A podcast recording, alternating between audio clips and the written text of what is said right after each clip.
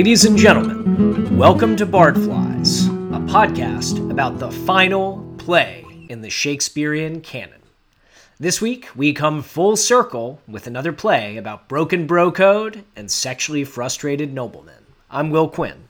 And I'm James Smith. This is episode 39 The Two Ignoble Podcasters. I saw her first. Oh, that's nothing. But it shall be. I saw her too. Yes, but you must not love her. James, would you care to give us a plot summary of this ultimate Shakespearean play? Ultimate indeed, Will. In Shakespeare's second collaboration with John Fletcher and his final, yes, listeners, his final play, the bard and his co author borrow from Chaucer's The Knight's Tale and transport us to the audience room of Duke Theseus and his wife Hippolyta in Athens. Three women have arrived from Thebes to report that the dastardly Creon has killed three kings and refuses to bury them. They beg for justice against the tyrant, and Theseus agrees to declare war. The action then jumps to Thebes, where we meet the cousins and friends Palamon and Arcite, the two noble kinsmen in the title. Although disgusted by Creon's tyranny to have contemplated leaving before the war began, they answer the call to duty and fight honorably against the Athenians, only to be captured.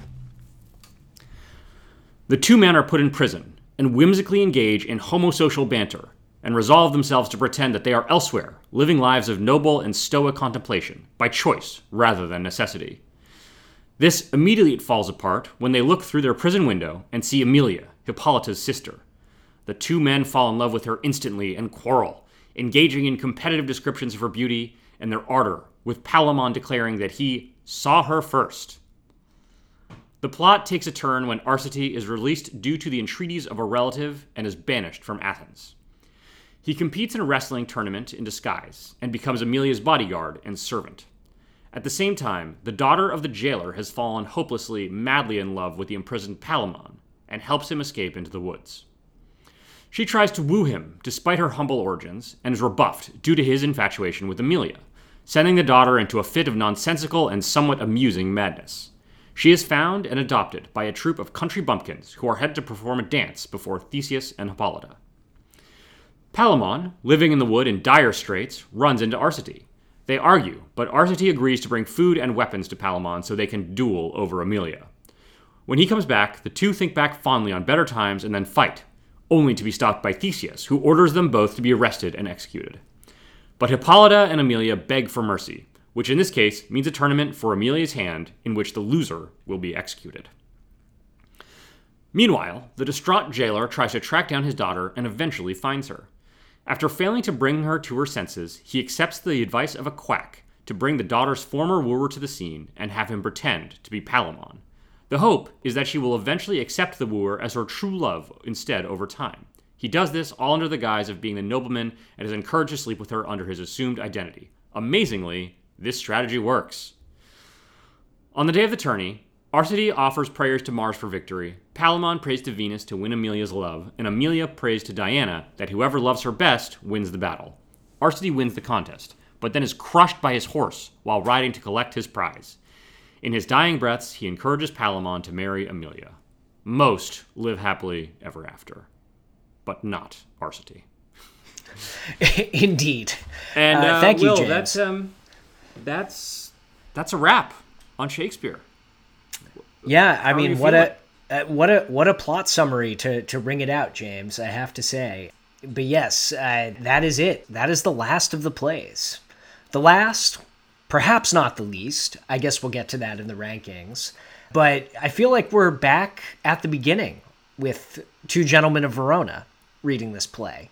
Yeah, I agree with you. I was very struck reading it that it felt like we were going back in time and like had come full circle to where it all started. I would say the um, the tone of the play is different, but it's quite remarkable how similar the basic themes and plot elements are. Yeah, well, there's this sort of friendship between two men that is sort of genuine but played a little bit for laughs.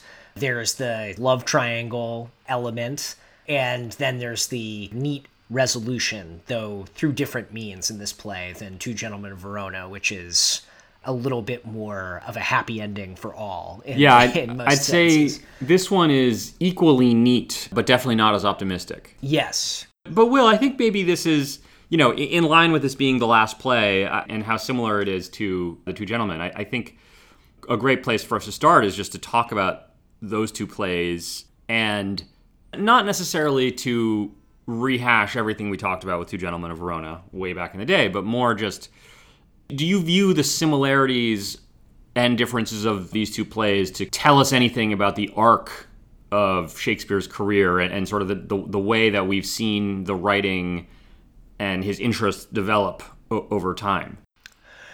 Yeah, well, I definitely think that this play is a bit more tonally bittersweet. I mean, it's very funny at points in time. Certainly, the Arcity, or I've also heard it said Archite character and the Palamon character, their rivalry is something that's present in both. But in this case, I think that the comedy is very readily apparent, and there's a sort of verbal speed in their banter, which you can sort of see evolving there's also the darker edge to it, which is they are going to fight, basically, not quite to the death, but somebody's going to die as a result of this.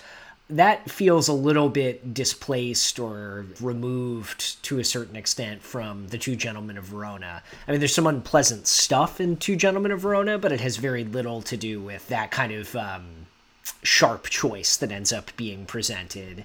There's sort of the A plot and B plot that you sort of see some continuity, but it's a little bit more sophisticated.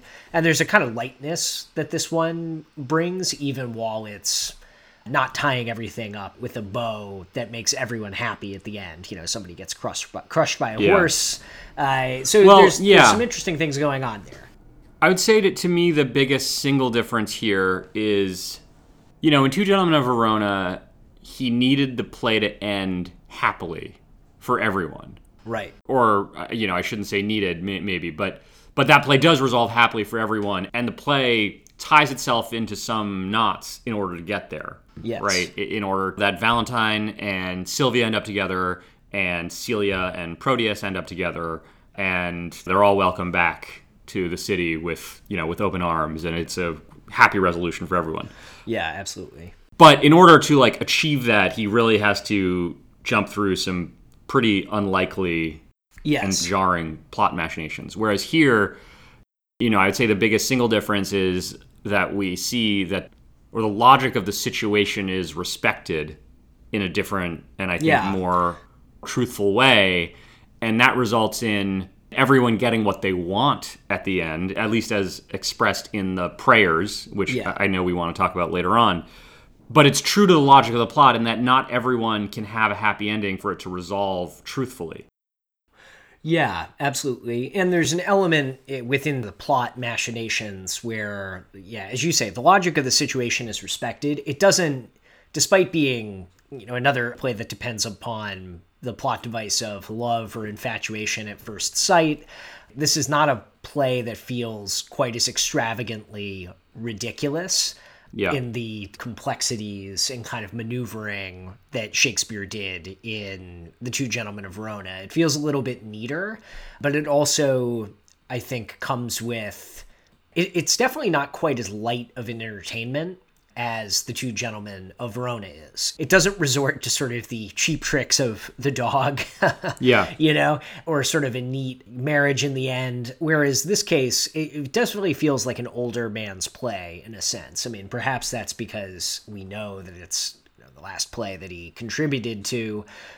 But there's a commingling of tragedy and comedy in this play. Yeah, well- feels a little bit more wise, perhaps, in its knowledge of, of people and their foibles than the Two Gentlemen does, which feels very much focused on young men, but written by a young man trying to Yeah. sort of capture that. and antics and Yeah, there's a little bit more like pratfall and ridiculousness in the sort of physical comedy. Whereas here, you get a little bit more of the commingling of comedy and tragedy that I think comes with some of Shakespeare's later work. yeah it, it's very much in keeping with the the tonal shift that we observed i think around the time of antony and cleopatra right where the plays became more a little bit more elegiac a little bit more mournful and also a little bit more i don't quite have a perfect word for it but where they became a little bit more like ornate Yeah, yeah, in the presentation, a little bit more, you know, less driven by personality,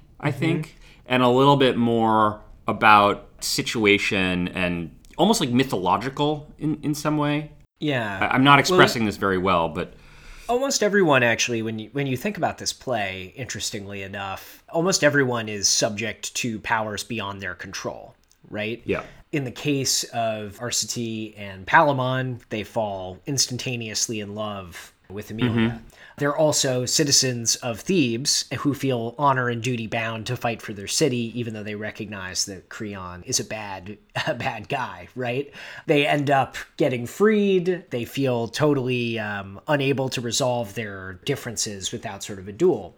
Meanwhile, Amelia is trapped making this choice that she feels unequipped to make, which is why the duel is is necessary in the end.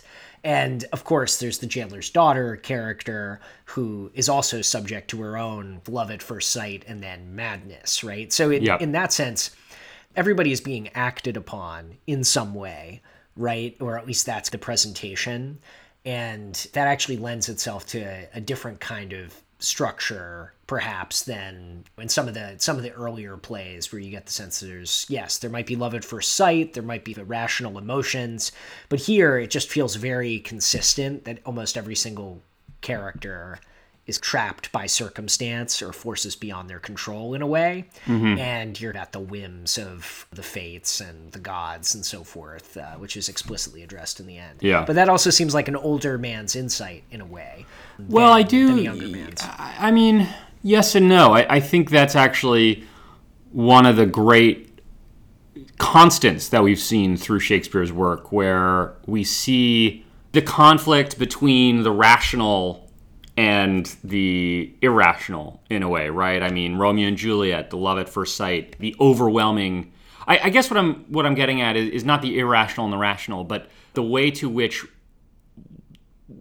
in some way our own worst enemy or, or our own worst outcomes are driven by forces that are completely out of our control and sometimes that's because of a magic potion like in a midsummer night's dream and sometimes and in fact very often it's because of some deep emotion in the case of romeo and juliet that's love at first sight and i think we see that in a couple other plays as well in the case of hamlet it's his deep melancholy and agony, as well as the situation of the murder of his father. I, I Yeah. think one thing that has been consistent throughout his plays is is the sense of you know how subject we are to we being humans uh, to these irrational processes. I think that's right. I think I'm just suggesting actually or emphasizing the fact that it's um it's more explicit, I think, in this play and more comprehensive in the sense that Yeah. it really is like literally everyone is being buffeted by these circumstances, like very explicitly beyond their control. You know, in Hamlet, right, you have Hamlet who is acting, but other characters seem to have choice in various ways, or don't seem to be quite as captive you know, Right. to circumstance or obsession. Even in the Two Gentlemen of Verona, right, Proteus backs down, right, when he realizes what he's done and he's able to change course in his Yeah. direction.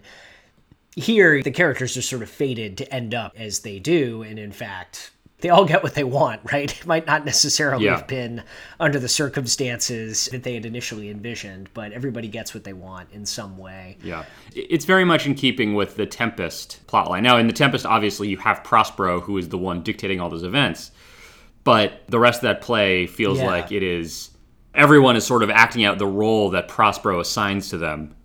And here, Right. it, it seems like that, except that you know it's not Prospero or some character who's doing that. It's just like the situation that's Right. orchestrating this thing, and, and everyone almost seems like they are fated to carry out the role that the situation has put on them. Yeah, yeah, definitely. I actually kind of enjoy this mingling of comedy and tragedy that he employs pretty effectively here.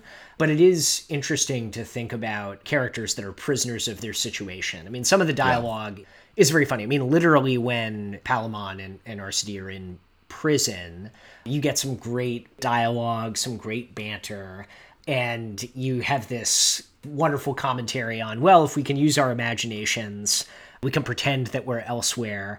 And of course, they're able to do that to a point until reality roughly intrudes. I love that and the contrast with uh, another character that we want to talk about who really speaks to all of these themes, which is the jailer's daughter, who is captive of, of delusion, basically. A delusion just as strong, if not stronger, than those the two men that she sort of encounters and Palamon, the man she falls in love with. But yeah, I was I was gonna sort of ask, what did you make of that subplot with a very strange and darkly comic ending to it? I think there's a few elements to it. One, there's obviously a little bit of a social class commentary mm-hmm. going on it, right? I mean, the in the very first, or maybe it's not the very first, but in one of the first sets of dialogue that we hear from the jailer's daughter, she says, Why should I love this gentleman? Tis odds he never will affect me. I am base, my father the mean keeper of his prison, and he a prince. To marry him is hopeless. To be his whore is witless. you know, so we're seeing, I think, even right there, the way that love is like refracted through this social lens and what's possible socially and within the bounds of mm-hmm. society is maybe different from what we feel, right? These and these are Yeah. these are two opposed for not necessarily always opposed, but in this case opposed forces to the point of people being buffeted by forces beyond their control. I, I mean, I think her her emotion, her love for Palamon is a force that she is subject to, but so too is the social situation that she finds herself Yes. in, right? Yes. And those two things are intersecting in a way that are creating a big problem for her. So I, I thought that was one interesting piece. I, I also, you know, on the subject of this following the template of the two gentlemen of Verona, I, I, the jailer's daughter is functionally in the Celia role here. Yeah. Right. If, Yeah, if exactly. our readers if our readers can think one that far back and two haven't blanked out that not very good play from their memory, they'll remember that you know Celia is the woman whom Proteus is initially in love with before he departs to is it Milan? Will it's Yeah, Milan, it's right? Milan, I believe. Yep. and you know, and so she follows him there, and she you know adopts the guise of a page boy in order to be close to him, and she's watching him chase Mm-hmm. Sylvia around while she's still hopelessly in love with him. Now, of course, that that social commentary isn't there. They are well matched in that play. Yes, but it's the same basic. It's the same The basic same basic template concept. and you know, yeah. and that that play results with them getting together. This play does not result in Yes. Palamon and the jailer's daughter getting together. She has to go off and marry. It, this is, I will I have to say, this was a bizarre sequence of events to me. she has to go off and there's the wooer who comes and pretends to be Palamon and then sleeps with her and then she falls in love with him under false pretenses or what seem to be false pretenses. But ultimately, she marries within her social class. So I would say if, if we're going to continue with the compare and contrast mm-hmm. two noble kinsmen versus two gentlemen of Verona thing here, I think that this is that kind of older, wiser, a little bit more pessimistic Yeah. view where she can't get what she wants, right? It can't it can't result with her being happily married to Palamon at the end. It can result with her being happy, or we think happy. Yeah. Or certainly married, at least. Yeah, Uh, married and, and seemingly, you know, the play does want us to feel okay about it in a 16th century or 17th century context. Yes. The play wants us to feel like she ended up in a good place or a good enough place. Yeah. But it's much more realistic about what that looks like, as opposed to. Now, I know we said, I know Celia and Proteus were of this similar social class, but as we noted before, it takes a real leap of logic to flip around Proteus from his being obsessed with Sylvia to being like, oh, actually, I've been in love with Celia the whole time. Yeah, abs- absolutely. I think um, the class commentary, not to get all Terry Eagleton about it or anything, but I do think that there's uh, interesting commentary in a lot of Shakespeare's later work where this sort of theme of class or social caste and what's permissible and what's not becomes much more explicit. And I think you can even see, even in the plays where that's less of a focus, even in something like, say, um, Troilus and Cressida, you know, you do have the social critic element to a lot of Shakespeare's later work that just kind of creeps in. And it's funny here in the B plot because, as you say, there's no way that she can have the thing that she wants. What I think is actually very striking about it, right, is it's not like what she is experiencing is any different in substance than what Palamon and Arcity experience. It's Yeah. love as a kind of madness. In her case, obviously, it sends her into like a gibbering mess, but there's a sort of gender thing there and also a class or caste distinction where she's not going to be able to not just have what she wants, but what she to want the thing that she wants is almost a form of madness, and she recognizes it in and of itself that way.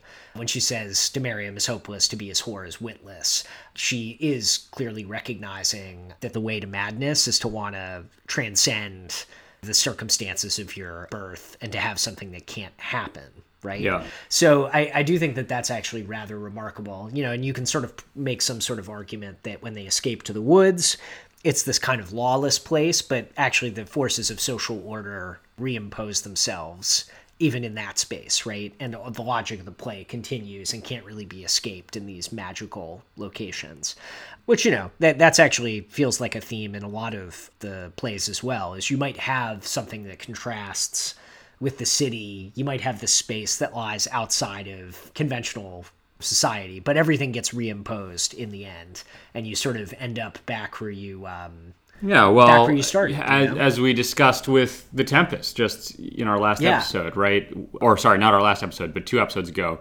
where the island is a place that is outside the bounds of society. It's free of these social strictures, and so it's a place where certain things are possible that wouldn't be possible on the mainland. But at the same time, everyone's trying to get back. yeah, Right. exactly. No one actually Exactly. wants to. Well, not no one. You know, the characters who benefit from the lack of the social institutions don't necessarily want to go back, but the others do. But that Yeah. too is a right. Like remember, Valentine went and went became the king of the outlaws in the forest. In Yeah, in yeah, exactly. When you were saying all that, Will, it did make me just go down a little bit of an intellectual rabbit hole, and I and I don't want to overstate this because I think Shakespeare obviously hits on a lot of themes and a lot of ideas in the course of his 39 plays that we've mm-hmm. read.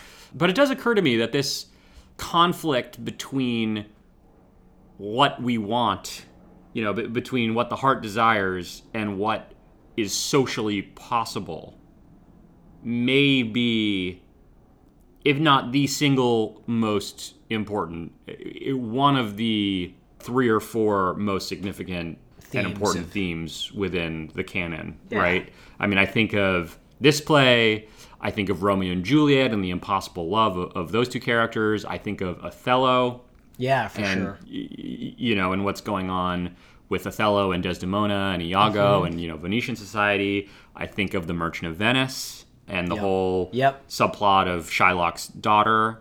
There's what happens to Ophelia Yeah, in for sure. Hamlet. Yeah, absolutely. You know, you mentioned Troilus and Cressida before. I mean, this is this is an idea that Shakespeare has come back to just over and over, and, in different forms. I want to be clear, like Yeah, yeah. Not it's not all the same structure. Like different Yeah. forces are sometimes in play. Sometimes it's these sort of broader social categories and dynamics. Sometimes it's um, the obsession, like Hamlet. It's the obsession with something else rather than being Yeah. in a relationship at all that is the factor.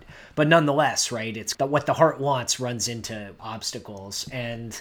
Thinking about as you're talking, I thought of the uh, Stephen Stills song. It's "If you can't be with the one you love, love the one you're with," which is a crazy sentiment in very unromantic terms. Yeah. But it's exactly where Shakespeare seems to end up, both with respect to where Amelia ends up with Palamon, where she doesn't really have a preference between the two men. She doesn't even really know which she prefers at the end of the day, and um, ultimately the jailer's daughter ends up with this guy who she's basically going to be acculturated to accept, despite presumably rejecting him at an earlier point Yeah. before the play starts. We've talked a lot about Shakespeare's realism and pragmatism, like political realism, but I think also a certain degree of social and personal realism and pragmatism is kind of a, a huge human element that runs beneath the course of all of these things, which is like if you were to live like some of these characters, you would either be destined to be unhappy or dead, or you would have to make compromises.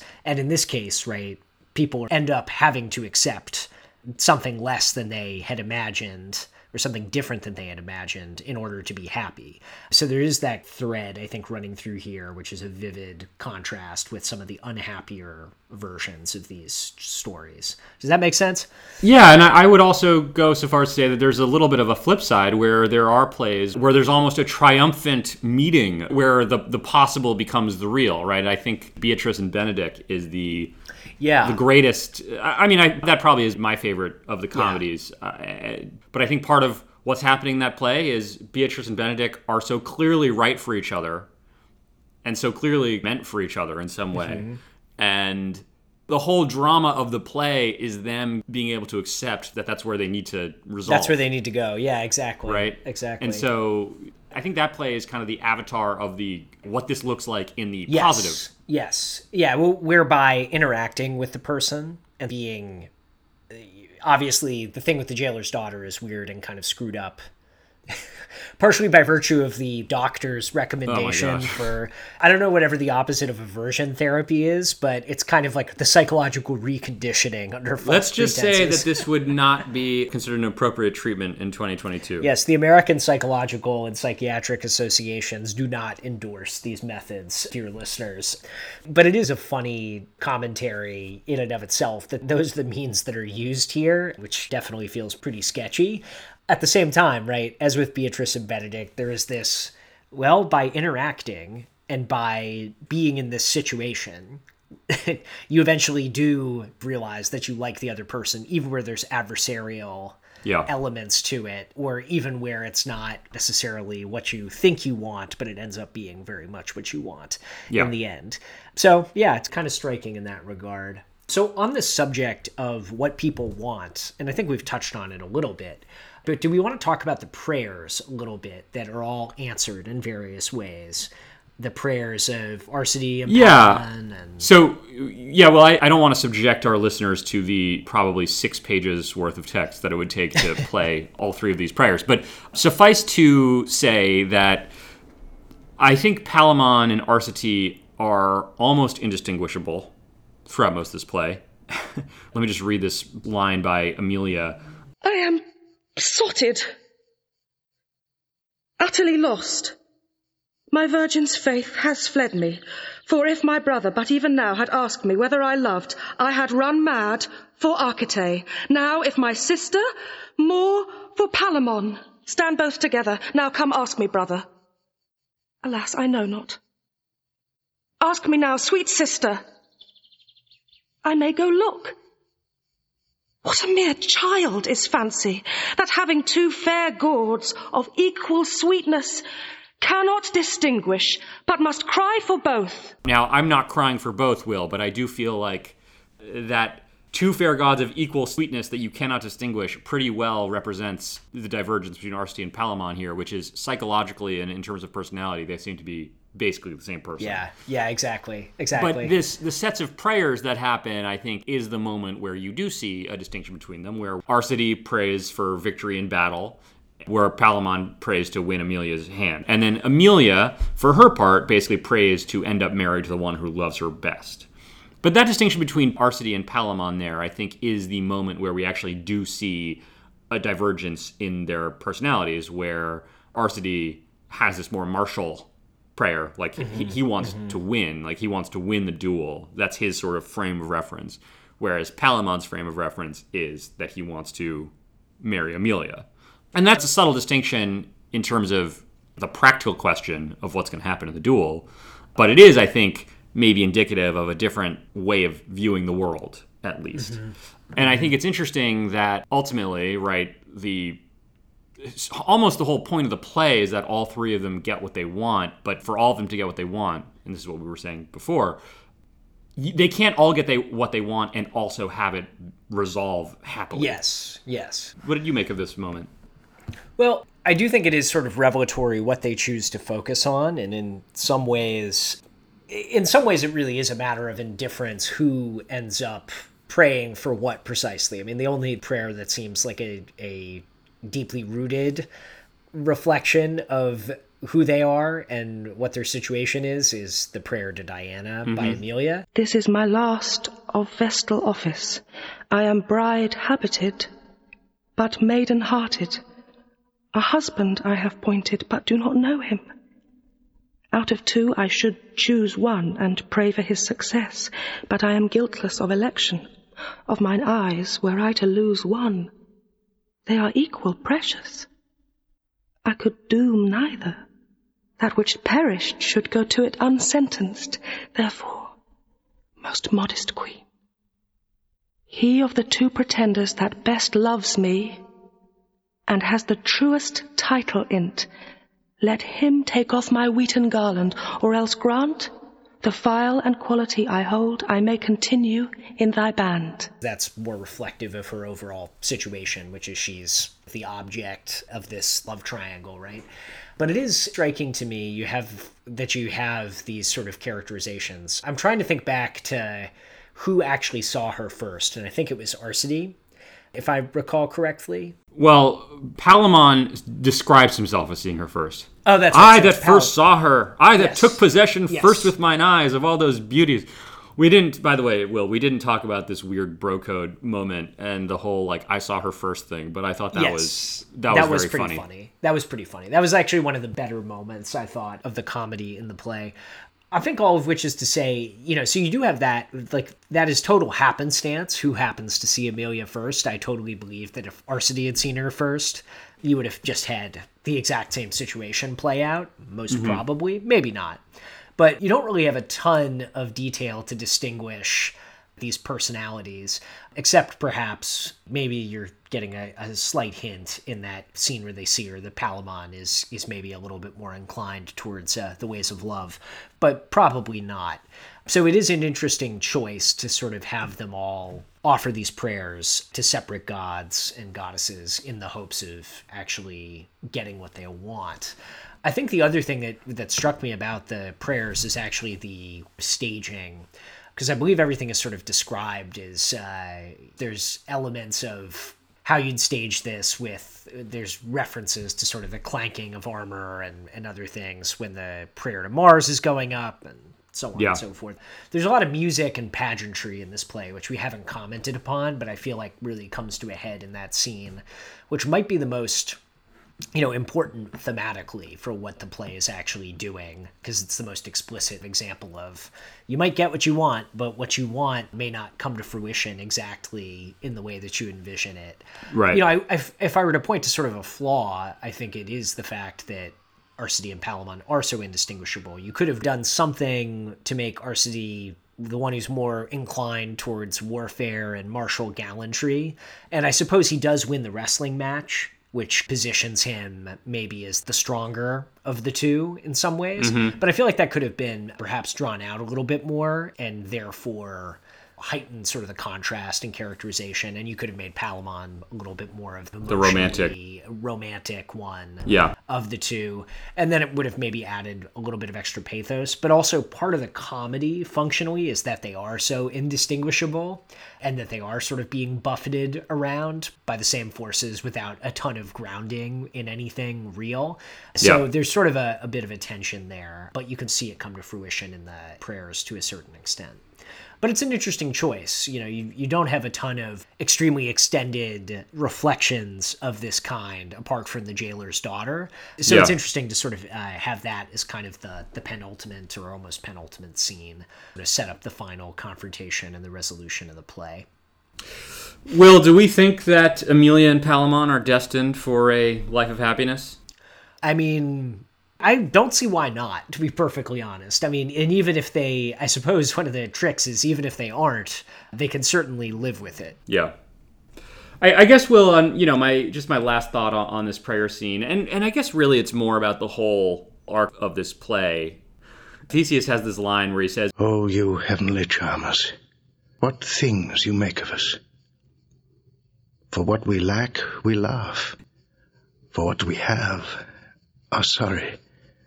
Still are children in some kind. you know, I think that idea that divine powers are, are having their way with us and we're all sort of acting out these roles and we don't really have any control over our, our own lives. I, I think that that is still present here, right, in these prayers. And, and ultimately, the prayers are all answered, but in this ironic way, Yeah. right? Yeah. Which I guess it makes me like just wonder what is Shakespeare's Like, why was this the choice for the last play? And maybe he didn't know it was his last play, or maybe it was just that Fletcher came to him and said, I want to do this Chaucer adaptation. Can you help me out? Mm-hmm. But I appreciate it in that full circle aspect and in, in that where we've ended up is really just a more, how would I say it? You know, he started in one place with two gentlemen Yep. and he ended up here and in a way it's the same place but it's the same place just with a lot more real insight and wisdom about what that actually looks like as opposed to what he wanted it to look like or was trying to make it look like Yeah. as a yeah. younger man Yeah, no, definitely. I mean, I do think that there is a real there is real growth. I think this play comes out much better than Two Gentlemen of Verona, and we'll we'll talk about the rankings in just a moment. But I do think it reflects an evolution both in craft and theme, even while some of the themes are contiguous. There is sort of an evolution, and you do get the sense he's still trying to make some comments, uh, and he's not quite done yet in this play, even if he's only writing scenes or acts of it. Yeah. And that's kind of interesting uh, in and of itself. Well will on that note tell me brass tacks where would you rank it So, I actually think that I'm going to put this in my 24 spot. I actually thought this is pretty good, all things considered. It's the middle of the pack, and, you know, really maybe in the bottom, it's certainly in the bottom half of the plays. But I thought it was pretty good. You know, I, I liked elements of it. I also listened to it while I was out on a run, and I have to say that it was a lot funnier listening to it performed than I had anticipated it being on the page. But it just goes to show that with good acting and with some decent writing underpinning it, you can actually get great great drama and comedy out of a lot of Shakespeare's lesser known works. So I, I put this my 24 spot that's below Henry VIII and above All's Well That Ends Well for me. What about you? Uh, well, I'm I'm not sure. Uh, you know, I'm looking at my I'm looking at my list here. Here's the thing. I, I think I liked the play basically, but I think the characterizations are, are just not as strong as a lot of the Yes. other plays, and I think that's a little bit of a drawback for me. If, if I'm looking at this list, I think actually All's Well That Ends Well, which which you've just moved down, is a great comp for it, and it's like sort of in that Yeah, All's Well That. Ends Well, Measure for Measure, mm-hmm. Merry Wives of Windsor. I'm probably going to put it one spot below you at 25. I think it's going to mm-hmm. be so. My 25 is the Merry Wives of Windsor, mm. so that would slot it between Measure for Measure and, and Merry Yeah. Wives. And I think as much fun as the Merry Wives of Windsor is as Shakespeare in a new mode and doing farce, I think this play is just a little bit more sophisticated and a little bit more just tonally interesting. Yeah, I agree. And then, Will, I'm going to anoint the jailer's daughter as the MVP of, of this play. And, and again, it's it's a tough one on this regard because I feel like the characters. It's not really about the characters in, in some essential yes. way. It's about the situation. Yeah, but I found her, I think, to be the most amusing and the most interesting element here. What about you? I, I actually agree with that. I think she's definitely the MVP. I think she has some of the most amusing and extended remarks, and I actually think she comes closer to having a personality than either Palamon or Arcite do. So I give her a lot of credit. I also think that her arc is um, interesting. It might not be the exact word, but we can euphemistically call it one of the more interesting arcs in the play, shall we say. Yeah. And uh, Will, that is 39 plays That is by William Shakespeare. That's a lot of plays, James. I mean, I'm I'm still a little bit uh, I'm a little bit floored that we made it. Will, before we wrap up this final episode on uh, on Shakespeare, do you have a non-Shakespearean recommendation this week? I do, James. So I was doing research yesterday in the Library of Congress, and I was looking at the papers of John Hay, and I was picking up a uh, biography of him by John Taliaferro called All the Great Prizes. Now, for listeners, John Hay was, as a young man, Abraham Lincoln's private secretary and later biographer. And then he had a great third act as uh, Teddy Roosevelt's Secretary of State. And he was also an acclaimed poet. You know, a newspaper editor and publisher, ambassador to Britain, negotiated all of these big treaties. But I did not know a ton about his sort of personal wit or life beyond sort of his his accomplishments uh, professionally, and he really was sort of a, a massive figure, particularly in the first and, and last thirds of his life. But one of the things that amazed me going through his papers at the Library of Congress is how witty and amusing his letters and his diaries are. And picking up the book, All the Great Prizes, it provides you with all of that, plus the context of history that he's sort of moving through. And it just strikes me as one of those great lives of the 19th century that bridges into the 20th century and that period that we don't really think of all that much today because we're either focused on things that happened very recently or sort of in the founding period, but we forget about this whole category of Americans who had great achievements, but also are sort of recognizably modern mm-hmm. and cut an interesting figure across the stage in ways that we might profit from learning about. So I, I recommend that book on John Hay. You just give us the title one more time, Will? All the Great Prizes by John Taliaferro. And that is our show.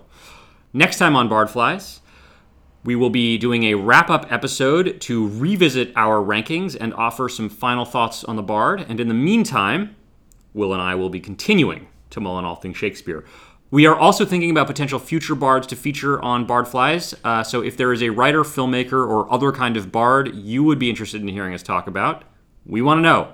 Please send us your thoughts, ideas, complaints, observations, lamentations, whatever else to bardfliespodcast at gmail.com. We would love to hear from you as we wrap up this first season uh, of our show. Thank you.